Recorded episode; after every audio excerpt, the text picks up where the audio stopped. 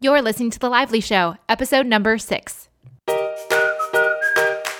Welcome to The Lively Show. I'm your host, Jess Lively, and this blogcast is designed to uplift, inspire, and add a little extra intention to your everyday.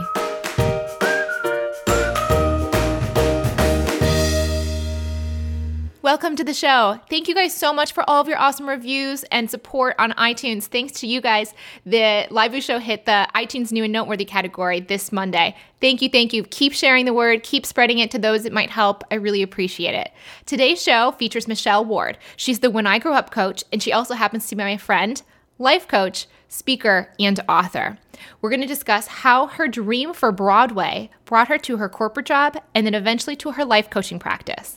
In addition, we're going to talk about the steps that she took to get from that corporate job to her life coaching practice, and we're going to discuss the boob cancer, as she likes to call it, that she faced a few years ago that really kind of affected her business and her life in her early 30s in a really obviously deep and profound way. So we're going to discuss that, in addition to when it's time to simplify your business or career. I know there's a lot of conversation about multi-passionate careers, and that's great, but there are times in our careers where simplifying and paring down is essential. Let's go to the show. Thank you so much for being here, Michelle. Thank you for having me, Jess. This is so fun. Tell us about your career background and how you got to where you are as the When I Grow Up coach. Okay. So my start as the When I Grow Up coach, I feel like it started when I was 6, as crazy as that sounded. When I was in my very first show, I was a bunny rabbit in Snow White and the Seven Dwarfs at the Comec Y out on Long Island where I grew up. And I don't know if I was, bitten with the acting bug right then and there, but by the time I was actually Snow White, I was the lead role when I was 10, it was just all I wanted to do. So I chased that dream of being on Broadway for about 20 years after that point. I went to a performing arts high school for half the day my junior and senior years. I got accepted early admission to NYU's Tisch School of the Arts. I got my BFA in the musical theater studio within the acting program there.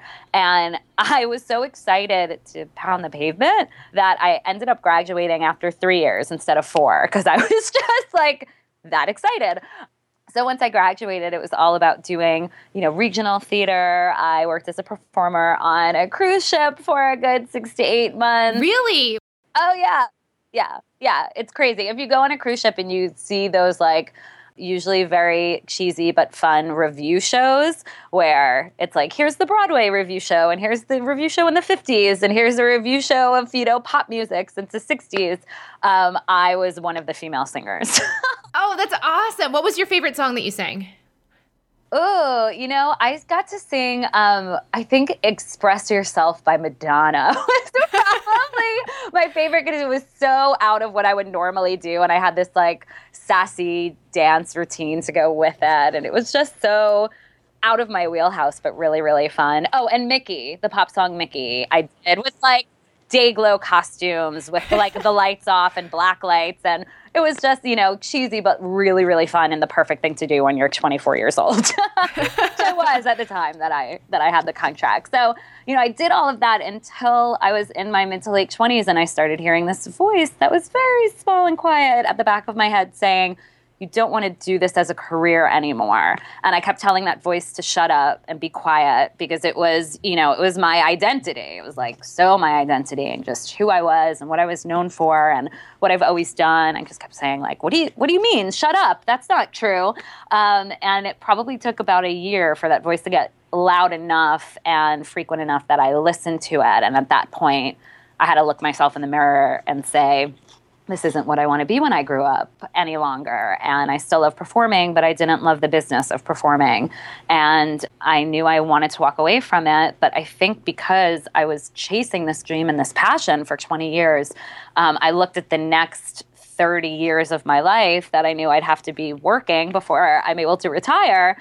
And it was just unacceptable for me to be in a career that I wasn't passionate about. It just seemed, I heard this from my own father when he would come home from work every day and we'd say, Dad, how's work? And he would say, well, it's called work because it's not play. But I have to go back tomorrow, so I guess I will. And I just rebelled against that. I mean, that was my rebellion. And so I set out to I think I wanted to really find a quote-unquote grown-up job. This was back in about 2006, 2007. I wanted it to be, you know, a traditional job. I wanted to get off of the kind of flaky actor day job track, and I want to have a 401k and benefits. And I heard about life coaching, and I resisted it with every ounce of my being because it was the opposite of what the stability and things that I thought I wanted. But once I realized I could be the career coach that I needed at the time, I could be the career coach that understood and worked with and helped creative people discover what they wanted to be when they grew up. That was just so exciting for me, and I just could not deny the fact that I wanted to be an entrepreneur. It just fits so well with, and you know, the semblance of my life and my priorities, my values. I ended up signing up to get my life coaching certification. Let's stop here. Okay, so how you just said, all right, just to paraphrase. So you did the 20 years of, you know, acting, and then you kind of you rebelled against your gut, your intuition for a while, and you couldn't anymore. How did life coaching just randomly come up next as the next move? You know, I wish I could tell you, like, I really wish I could. And I have racked my brain for years because I don't have an answer to this question. I don't know how I heard about it. But when I first heard about it, I think there was something about the quote unquote helping professions that really appealed to me. So I knew, like, a therapist, psychologist, sort of career was what I think I was really kind of attracted to, but I was not attracted to having to go back to school and be in all that debt and, you know, have it take another 5 years where I could do things. I was also not attracted to talking to people about, you know, their super, super pain points and, you know, the horrible things that have happened to them in their lives. Yeah. Like, not, I have so much respect for a very good friend that has her master's in social work and deals with children who are in abusive homes. And I'm like, I'm so glad you do what you do, but I don't know how you wake up in the morning. And so I don't know how I found life coaching, but I heard about it, and it was not as popular as it is now, as you can imagine. This is, like, you know, 5-6 years ago, but it was just starting to kind of get traction, and you saw people's websites and people doing this. And once I realized, I could still get my certification so I could feel confident about being a good coach, but it's not gonna cost me 5 years and $100,000 and all of these courses that, you know, I have kind of no interest in. Like, that to me just became so appealing, and to know that I could use it as this general base to help creatives through their career transitions. Love it. Okay. So that's how you got there. Thank you for sharing that. The mystery really continues, but. Absolutely.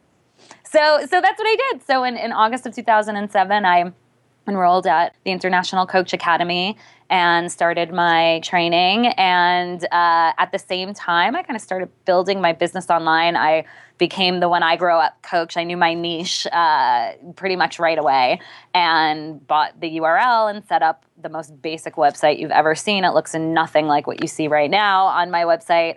And just started coaching people because I needed to for my certification and taking classes. So that took about 2 years to finish. I got engaged and married during that time, and I also held a full-time job as an executive assistant. And once I graduated from the program in June of 2009, I said, okay, full steam ahead for the business stuff. And then everything became about really upping my game with my website, with consultation calls, with the number of clients I was serving. I was still in my full-time job as an executive assistant. But by December of 2009, I had my eye on the books and things that were coming in, and I had this fabulous new website that was professionally designed, and I had people out in the world that I figured, like, people know in the world that I exist. That I said, as of March 2010, when I get a bonus, which is, like, one of the only pros in working in a financial consulting company, when I get my bonus in March, I'm going to give my notice and leave and try this full time. And that was 4 years ago. I remember when that happened. We were friends. Yeah, yes. We were friends through that whole time. I remember 2000. Yeah, I think we met in 2009. And yeah, I remember all through 2010 as you made that transition. You were so good about it. Actually, I would love for you to share a little bit about that transition. Absolutely. just in general? Yeah, I think a lot of people might be wondering. That's one of the most popular questions I always got asked when I was business consulting. So how did you make that transition? I think you did it in a really smart way. I did it in a very, very baby step, strategic, do something every day, prioritize your life and your commitments, say no to the things that you might really want to do, but are going to take too much time to do. What's a for instance on the things you said no? For instance, you know, I had a group of friends and we would go for happy hour. Like, you know, we played volleyball and like extracurricularly, and we'd go to happy hour and would hang out like a few times a week, and that became something that I had to say no to more than I said yes to. So I saw those group of friends maybe once or twice a month instead of once or twice a week. That's a for instance, for sure. I like that. Mm-hmm. I think it helps people to think, to recognize that a lot of people do make sacrifices when they transition, because I think otherwise the perception is that they're just like making tons of money in both their job and their business, and then they just kind of never have a problem again. And that's definitely not the case. Yeah. You know, and I think with that, it's also about really realizing and coming to peace with the fact that these transitions take time, and anyone that's expecting immediate fantastic results is going to be very disappointed. And, you know, when I talk to my clients about this, and I have a workbook that I wrote about this called An Effective Escape, Leaving Your Day Job Without Living in Your Parents' Basement. You know, I think we all have different sort of risk levels we're comfortable with. And I've coached people that have said, Michelle, I need $30,000 in the bank in order for me to leave my day job. And I've coached people that said, Michelle, I need $300 in my bank in order to leave my day job. And I think that there's a happy medium. And I think that there's, you know, we could all tap into what's important to us. But I feel like the main way that I made that transition happen in the 2 years and 7 months that I was at that job while I was getting my certification and building my business is that I don't think there was a single day that went by without me doing something for my business. And I don't say this like I never really felt like I burned the candle at both ends. I was never someone that was doing work after 9 or 10 o'clock at night. So you have to get your rest and you have to charge your batteries. And I'm not saying this to say like you better work your, you know, 8-9 hours at your day job, or sometimes more than that with a commute, and then go home and work another 6 hours on your side hustle, because that's you're not going to be good for anyone then. But on the days that I had class, like I knew that I'm going to class for an hour or two. The days that I had my clients, working on my client stuff. The days that I didn't have that stuff and I had some time, I was writing a blog post. I was learning Twitter. I'm really, really big on just taking, you know, 15 to 30 minutes a day. And if that's all you can manage, that's totally fine, but it adds up over the course of a month. And you could do a lot of things in a 15-minute block of time, but to just keep it at the front of your mind and be able to prioritize and be able to say, I'm doing something every day to just keep myself moving forward.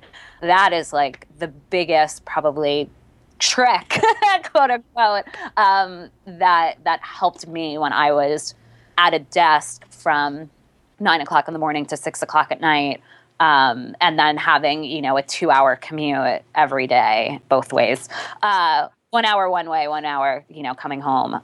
You know, that's what I did, and I don't want to say this to get people fired from their jobs, but you know, I took advantage of being at a desk and having a computer. And when I didn't have work that I needed to do, I was writing blog posts, like tweeting and doing things on my computer. I made sure to schedule my blog posts so that they did not get published during work hours. But other than that, you know, whatever time and resources you can manage to take for yourself, go do it. I think that what you're also talking about is building momentum. So Momentum goes in both directions. Whether you're taking action or whether you're not taking action, the momentum builds either way. So you, by doing whatever you can in those 15-minute increments, you're building the momentum in a positive direction rather than letting it pile up and trying to say, I'll just do it all at once on one day, which may not be feasible for a lot of people. It never happens. It never, ever, ever. If you're looking for like a 4-hour chunk of time to fall from the sky, you're going to be looking for a really long time. So yeah, taking advantage of 15 minutes, 30 minutes, a lunch hour.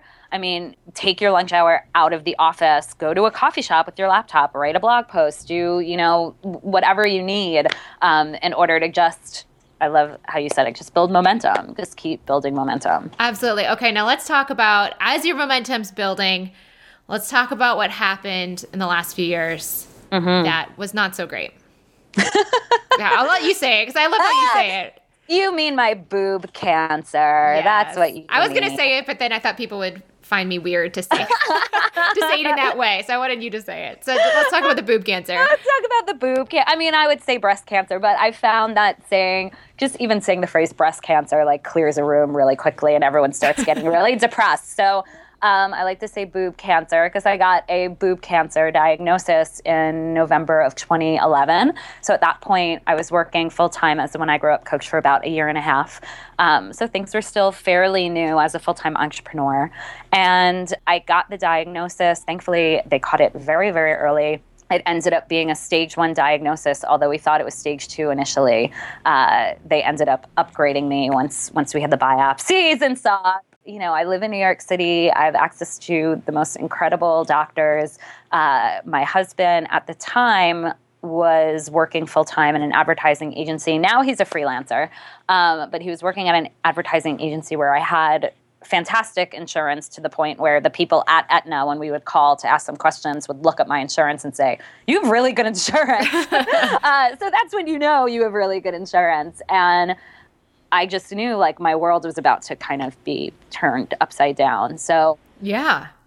But at the same time, I think because it was a stage 1 diagnosis and because my prognosis was so good, I never thought that like this was going to kill me shortly. Or thankfully, I didn't have that mindset, and so I knew that. Like for the next year, it would be about tests and surgeries and chemo, but it was like just something to kind of get through because I knew that there was light at the end of the tunnel. And once I was done with all my surgeries, then I could just like go back to living my life. So the very last surgery I ended up having was December of 2012. So it was really like a solid year of just a lot of different treatments and surgeries and stuff, which obviously affected my business and how I was working. How hard was that to feel like you've gone all this way, you've gone through your musical career with like and theater career, then you finally get to where you want to be. You think you're going to not completely, but live rather happily ever after in your career.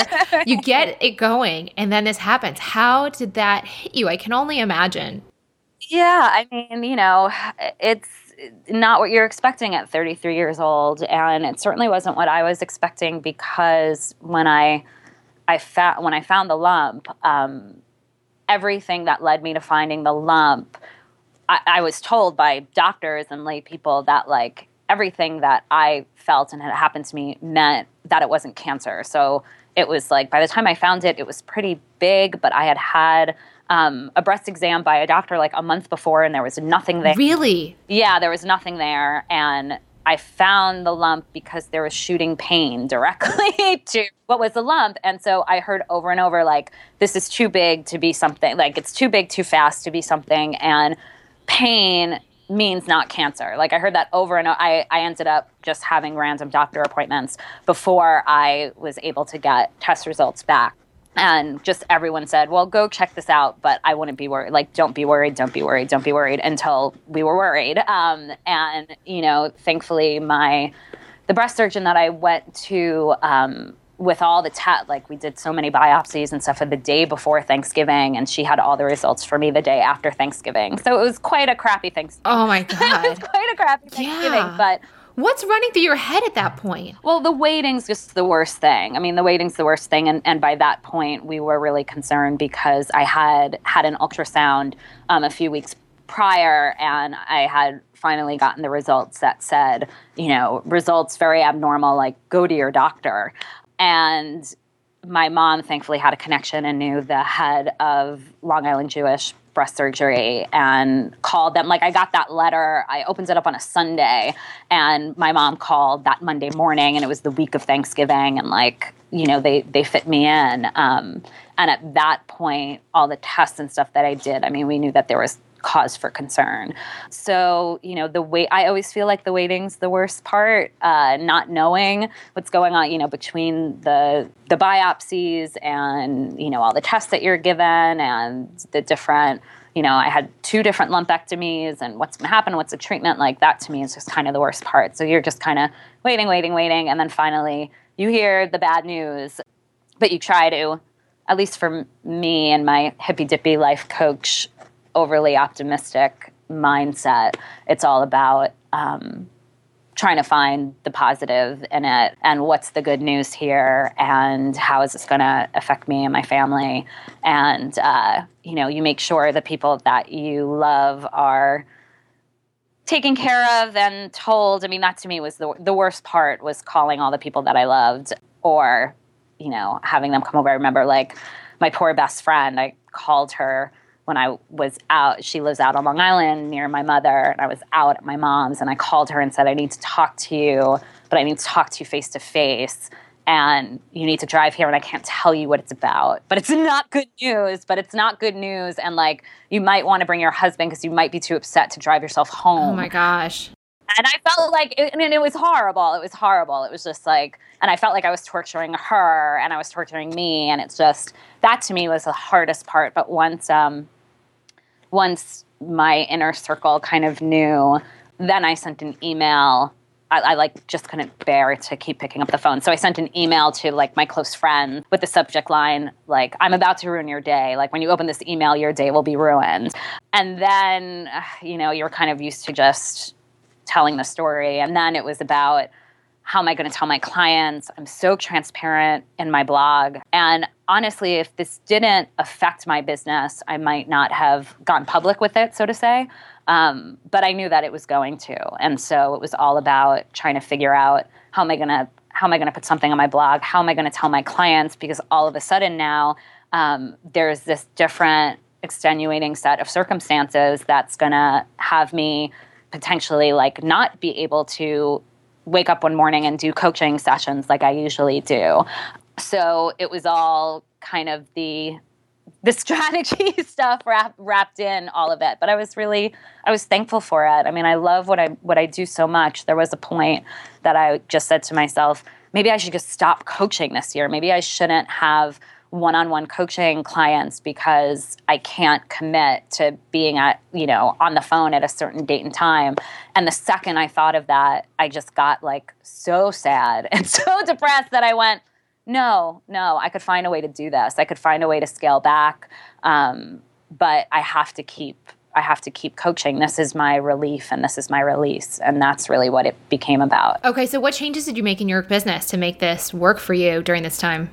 I had to make pretty big changes with, like, my cancellation and rescheduling policy with my current clients. So thankfully, I mean, my clients across the board, at this point, I've worked personally with over 250 people, and I can't think of a single person that would have begrudged me or been upset when you come to them with news like this and say to them, like, I'm going to need your help and patience with me if we do have a session and I wake up that morning and I don't feel well and I have to cancel. Like, my policy forever has been, you know, you give me 24 hours notice to reschedule your session. I give you 24 hours notice if I need to reschedule the session. And if I don't give you that 24 hours notice, then, you know, you got a rescheduled session and you got a free session on me. And so then it became like, I could give you, you know, 2 hours notice. I could give you 4 hours notice because I would be worthless as a coach if I'm not feeling well. So that was a big piece. That was a really hard piece for me, actually. I felt like I was going to be disappointing a lot of my clients and letting them down. Another piece was just the amount of people I was working with. I was used to doing probably about 10 sessions a week, and I knew I had to drastically cut down. So that was a big piece. Another piece was just clearing the calendar for myself. So, for example, every time I had a chemotherapy treatment and I went every 3 weeks, 4 times. And I knew for about 72 hours, I was just, I was just out of it. Like I knew I wouldn't be able to coach. So I would make sure to leave that space open and not schedule anything those days. And I did the same thing in May when I had what I like to call my boobal removal, but I call it a bilateral mastectomy. When I had that surgery, the doctors kind of prepare you. This is how long recovery is going to take. And they said recovery should be about 2 to 3 weeks. I gave myself 4 weeks and took everything off the calendar. And I just didn't have anything that I was committed to, no client sessions, no, nothing. And what ended up happening was I got such ants in my pants that I ended up, that was the month that I said, I think it would be really a good idea to redo my whole website.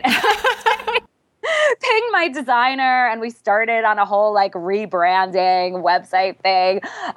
So even though I was supposed to be resting and not doing work, I couldn't help myself. I was still kind of invested in it. So those are really the big things, were to clear my calendar, be really strict with my boundaries and my abilities, and be honest so that I could get the understanding of the people that I worked with. All right, so I have a question for you. So before the session, we talked about the fact that you had mentioned you'd share this, so I'm not leaking anything, but you had, within hundreds of dollars, reached the same income year over year, even with the cancer. But you're telling us that you've, took people off of your plate. We're not going to go too far into the nitty-gritty of business here, but I would just love to know how in God's creation did that happen? I wish, I could go and dig into my books from that year and tell you, because I'm just a numbers freak when it comes to stuff with my business. And I have a blog post that is 2011 by the numbers that I did at the end of the year, the very beginning of 2012, that goes into this, I think, in better detail than I'm going to remember right now. We'll put that in the show notes. I think that it was a combination of the fact that I was still working on things, even passively. So I think, 2011, I think, was the year that I opened my Clubhouse, which was a community membership site that I opened the doors at this point about once a year, but I had just started it about then. And so that was monthly income coming in the door, and a program that I was, developing at the time. I was doing still one-on-one clients. I don't remember if maybe I raised my prices at that point. It's always good when you're working with less people to raise your pricing. So that was a piece. And I was doing also group coaching. So that was really a godsend, because I was able to make more money with every coaching session, but work less and be able to coach 2, 3, 4 people at a time instead of the one-on-ones that I did. And I think, too, what else did I do during that time? I was working a lot on The Declaration of You, which is a book that I co-wrote with the artist Jessica Swift. Yes. And that was it was so funny, because I got my diagnosis November of 2011. In October of 2011, we had this call with a publisher, and they were interested in us, and we had to put together a proposal for this. And the meeting was in January of 2012, so it was pretty soon after my diagnosis. And I just said to Jess, Jess, this is going to go through. I deserve this right now. Happening. Karma is on your side. It's so on my side. I want to let you know this is happening, because this is how it works. And we found out, mid-January, that they accepted the proposal and they wanted to publish the book. And they wanted a pretty quick turnaround time. So I think that we signed the contracts in February, and the final version of our book was due in September. And it was so great, because I didn't have a lot to play with in terms of the income, because we only got half of an advance check at that point. I was working a lot on this book, and it was just so great to know that every week it was just so normal. It was just giving myself a sense of normalcy. I was talking to Jess. We were writing the book. We were interviewing people. We were filming videos. If you purchase the Declaration of You, you're going to see links to a lot of different multimedia stuff. And you'll see me with lots of different hairstyles and, schmatas on my head, as we like to call it. And even, there are pictures in the book of, like, me with, my kerchief, my schmata on, because, I had lost most of my hair at that point. But we were still, just came to visit, and it was in between, one of my 3 weeks of chemo. And so I think that, I was still just really working, but in a different way than I used to. And I think there's something to be said for waiting lists also. So being able to say, I'm only taking 10 people to work with for the year, or I'm taking 3 people right now, and then I can't work with someone else for another 6 months or 8 months. There's something about that really lights a fire under people. So I never really had trouble, I think, filling spots at that point. Oh, that's awesome. And actually, I think all of these tactics and these change, tactics in a bad way, but just these tactics you've taken, they would actually be things that people could do even if they're, for example, having a new baby or taking on another part-time job or something like that. They're all things that you can do in general, not just when you have extremely extenuating circumstances like cancer. Oh, absolutely. It's one of those lessons that, hopefully you don't have to experience this life lesson to take these life lessons to heart. But yeah, it taught me so much about caring for myself and recharging my batteries and simplifying. I'm a really big overcomplicator. My virtual wizard, as she likes to be called, and we just laugh all the time because she knows, where my head goes first is the most complicated way to do things. So it really kind of taught me, how are we just, breaking this down? Are we simplifying? How are we getting things out the door? How are things going to be easy? How am I taking care of myself? And, all of those things, the boundaries that you set within your own time frame, with your clients, all of those things are just, it just drove home how important they are and how it just keeps your business into this well-oiled machine. And especially when you have any sort of extenuating circumstances, that's going to place limitations on your time, and also mental capacity too. Yeah, I can't even imagine trying to deal with cancer and with my clients. Yeah, although it's so funny because I had my clients say to me, more than one client and more than once, Michelle, I just, my problems are so small and silly, and and my goals just don't feel they just feel so silly compared to what you're going through. And for me, I would say to them, you don't understand. This is the biggest help for me because it's a way for me to step out of that role of, cancer patient and person to pity and all those other things, and allows me to just totally focus on my clients and what they need. And of course, it's never a competition. I'm it's never a competition as to whose, challenges are worse. But, it was so wonderful. They were so supportive and sweet, and I just always wanted to make sure that they understood, how much of a help this was for me. Yeah. It's about taking your focus off of yourself in that moment and getting to give to someone else. Because as long as you're on this earth, your purpose is to serve wherever you are in the present moment, given whatever circumstances you have. That's my big definition of purpose, because I have a lot of people that ask that. And for you, that was exactly what was happening. You had a purpose. It wasn't just going to chemo, once every 3 weeks. Right. Absolutely. So dealing with oh my God, how did you even deal with this business while you had cancer? It was and I know I would feel differently if I was back at that executive assisting job in a financial consulting company, which anyone that, knows me for more than 5 minutes knows is just the worst fit ever.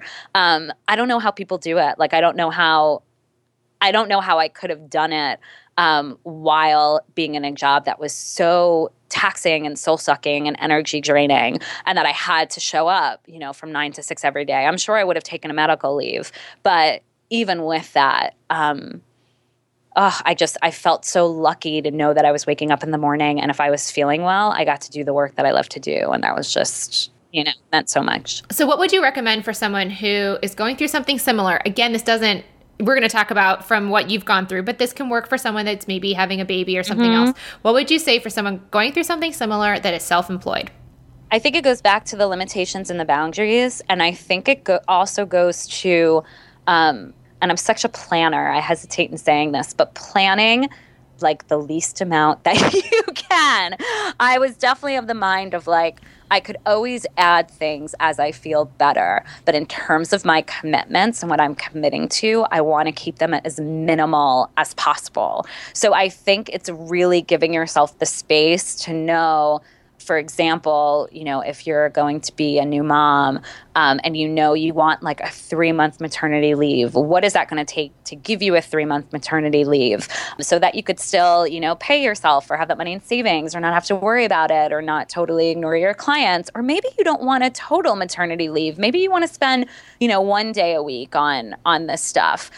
So it's really just kind of figuring out what it is that's going to be the most sane for you and give you, again, that sense of normalcy, but also really like undershoot it, you know, really make it as minimal as possible.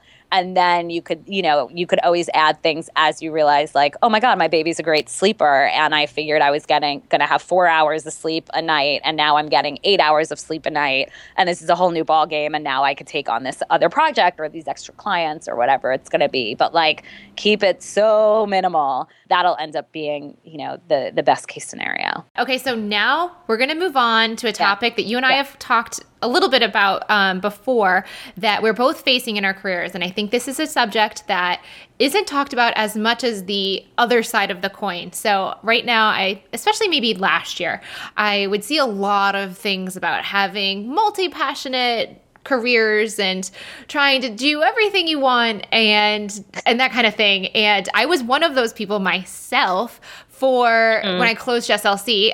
I was so excited to have the ability to then focus my efforts full time on the business consulting, a little bit of life. I don't even think I was doing very much of that at that point. And the design that I was, like interior design, all these different things. And I ran myself ragged and I was so distracted. I wasn't getting very far. And I know you have had something similar in your career. It's interesting because I think back to like the very beginning of being the When I Grow Up coach, when I was doing it as a side hustle. And, you know, I don't want to say desperate for clients. I want to say desperate, but very open to like who I'm working with and what they want to work on. And I have always specifically said I'm the career coach for creative people. I was getting those people, but those people came to me with kind of 3 different things they wanted to work on. So there were the people that didn't know what they wanted to be when they grew up, but they knew what they were doing was not working. And then there were the people that knew what they wanted to be when they grew up, but not how to make it work in the semblance of their own grown-up life. And then there were the people that knew it, were doing it, but it wasn't working the way that they wanted it to work. And I think for probably the first 5 years of my business, I wanted to reach all of those people, all of those people with all of those things. So everything I created, every program I made, every group coaching I did, everything, it was like, it was so helpful when I did realize that I had these 3 buckets, but I then spent my time chasing all 3 buckets.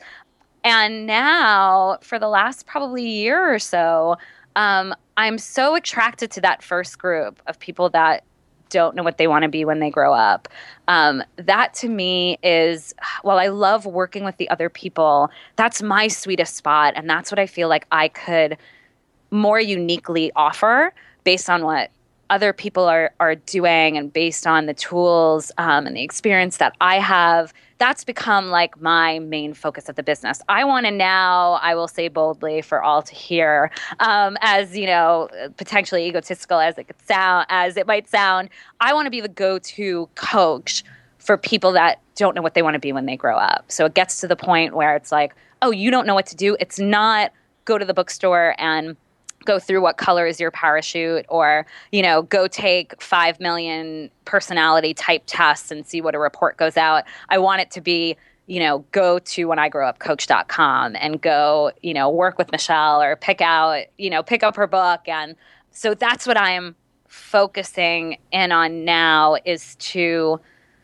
talking about mission statements and stuff, to like really zeroing in on that particular mission statement and not ignoring those other people, but just not being so proactive with trying to work with them. How has it adjusted your daily routine at all, or has it?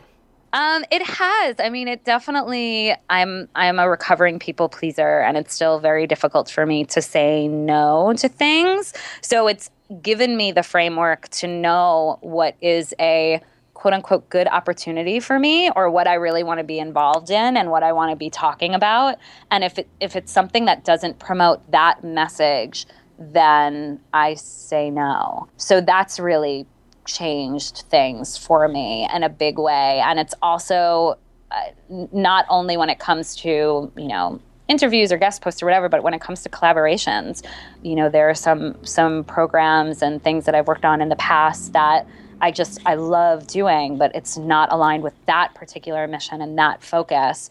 And I've had to, you know, as much as it pains me, say like, this needs to go on the back burner. I can't revive this. This doesn't fit in with what I want to accomplish right now. And that's really hard, but also really great, because it allows me to get closer every day to fulfilling that big dream of like, I'm the person that people go to when they need that career change. I love that your intention, if you will, your why is really directing the how and the what that you're doing. So That's fantastic. That's awesome. And I think for myself, it's interesting because you have actually a really specific niche and a very specific focus within your company. You're doing many projects and ways to help people. You're touching them in many different directions, but or methods.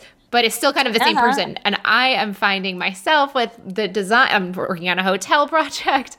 Yeah. I'm working. Well, I have gotten rid of the business client part of it, which was too much to take on with everything else. But I've just gone through this whole season of, instead of going on to, I want to do everything possible, I now am craving. I think it's a season thing as well for business owners. But I just want to put it out there for anyone that might be feeling a little bit over their heads with all the things they've taken on in all of these different directions, that it is okay to be specific and selective. And one of the things I love that you're doing is that you are saying that you have a very tight package. You have a great way of saying what you're doing. I think that possibly maybe has come from, you know, writing your book and having to work with the publicity side of it to really hone that in. I don't know if that's the case for you. Oh, no. I mean, that's just time, I feel like. I mean, that's just been time, you know, being the When I Grow Up coach since 2008. Yeah. Like, it's just, that's been honed over time for me to be able to articulate it and say that.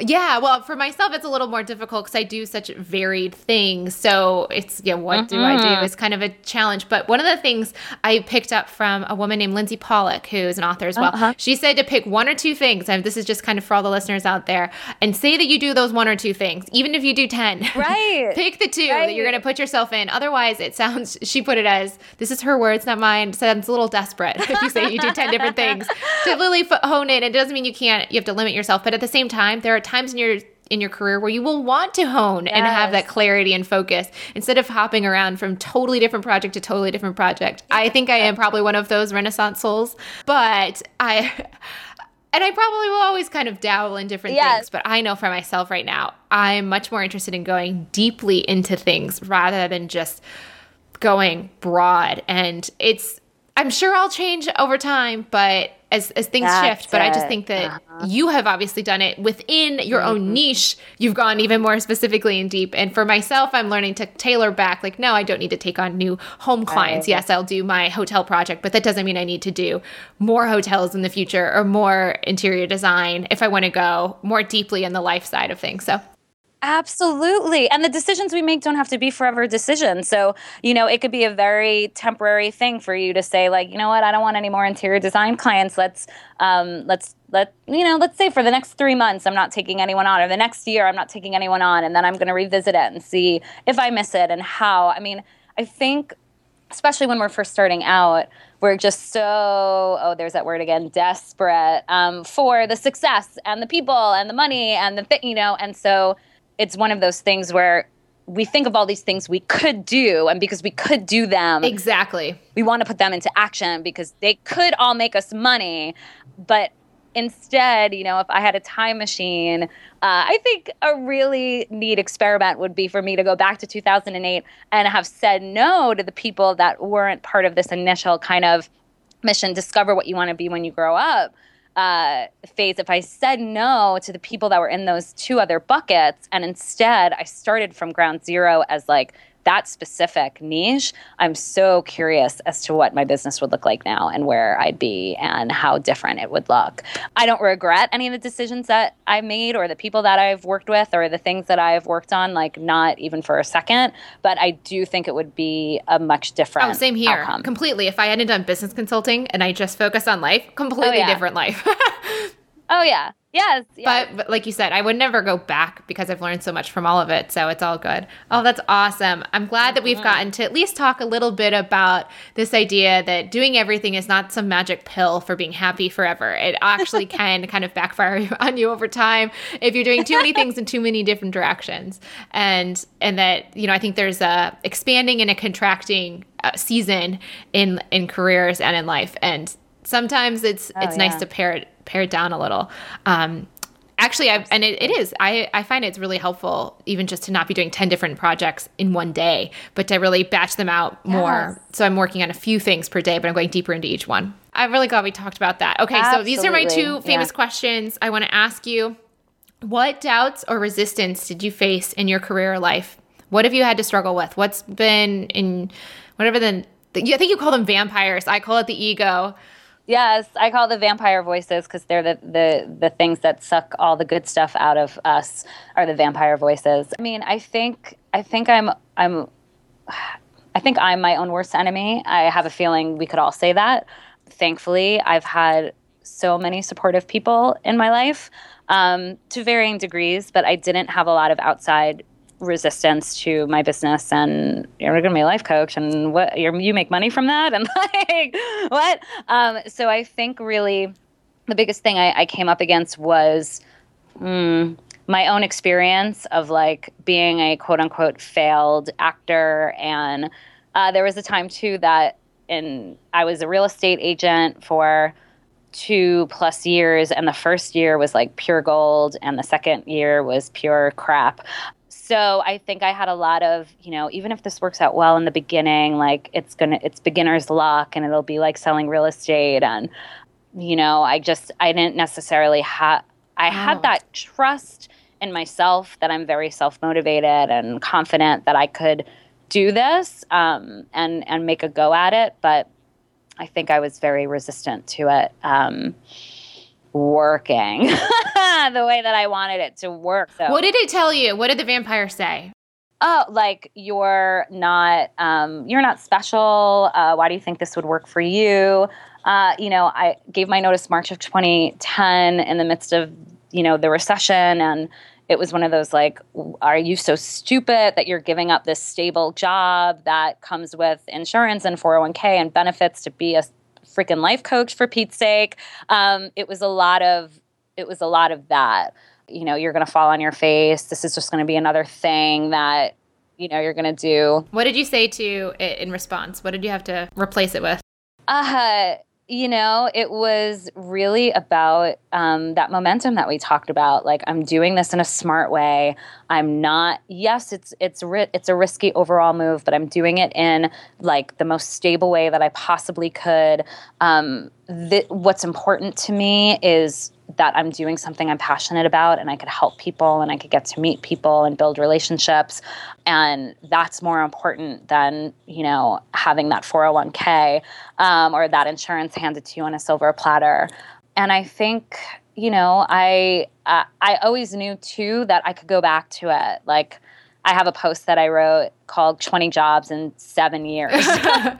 That's what I had at one point. I had 20 jobs in 7 years. And if there was anything that I knew to be true, it was that I knew how to BS my way through an interview and get a job. And so I think I told those vampire voices, like, I'm trying, there's going to be no harm in trying this. And if it doesn't work out, then I'll go back with my tail between my legs, but I won't be homeless. I'll still have people that love me. I'll still have a wonderful husband. And, you know, like, it was just not going to be the end of the world. So I think I had to just keep reminding myself of that. That's marvelous. I'm so glad. And it's so helpful, I think, for people to hear the resistances that we all face. And you may not know what the other person had to deal with. So it's helpful to bring those to light and share them so that other people feel like they're not the only ones. Yes. All right. So now, last but not least, what would you tell someone just starting out on this journey? You know, I would tell them that this is so easier said than done, and it's such a hippy-dippy thing to say, but I believe in it so wholeheartedly. They need to suspend disbelief for as long as they can and to not get in their own way of why this isn't working out, why it's not going to be good. And it's either, you know, the vampire voices in your own head or people who are projecting their own limitations onto you as to why it's not going to work or why you should be grateful for the crappy, you know, soul-sucking job you have now. It's about being so kind to yourself and treating things as an experiment, especially when you're starting out, to just say, I wonder what it'd be like to do this. I wonder what it'd be like to do this. I wonder what it would be like to say no to that happy hour and go write a blog post instead. Even if you don't have a blog and you just open up a Word document like you have a blog, what would you want to say? And like we talked about before, to build that momentum, to just start, I say taking baby steps builds the strongest foundation. What's the smallest thing you could do today to keep you moving forward? What's the smallest thing you could do the next day? What's the smallest thing you could do the day after that? I think all of that, while seeing it as an experiment and suspending disbelief, is just the key to keep moving forward and getting you where you want to be and building just a really solid foundation. Oh, I love that. That's one of the best answers so far. And that applies to anyone in any situation. Thank you so much, Michelle, for being with us. Oh, this was so fun. Thank you again, the mostest, for having me. And there you have it. I want to thank Michelle for her awesome, candid advice and support. I want to thank you guys for listening. And again, if this is helping you, please, and you haven't already, please go over to iTunes and leave a review. It means so much. It helps the podcast possibly stay on the new and noteworthy category and helps get it to more people that it can help. I really appreciate this, you guys. You guys mean so much to me, and I'm so happy that I'm able to serve you in this way and that you guys are loving this so much. So I'll keep them coming, and I hope you guys have a great week.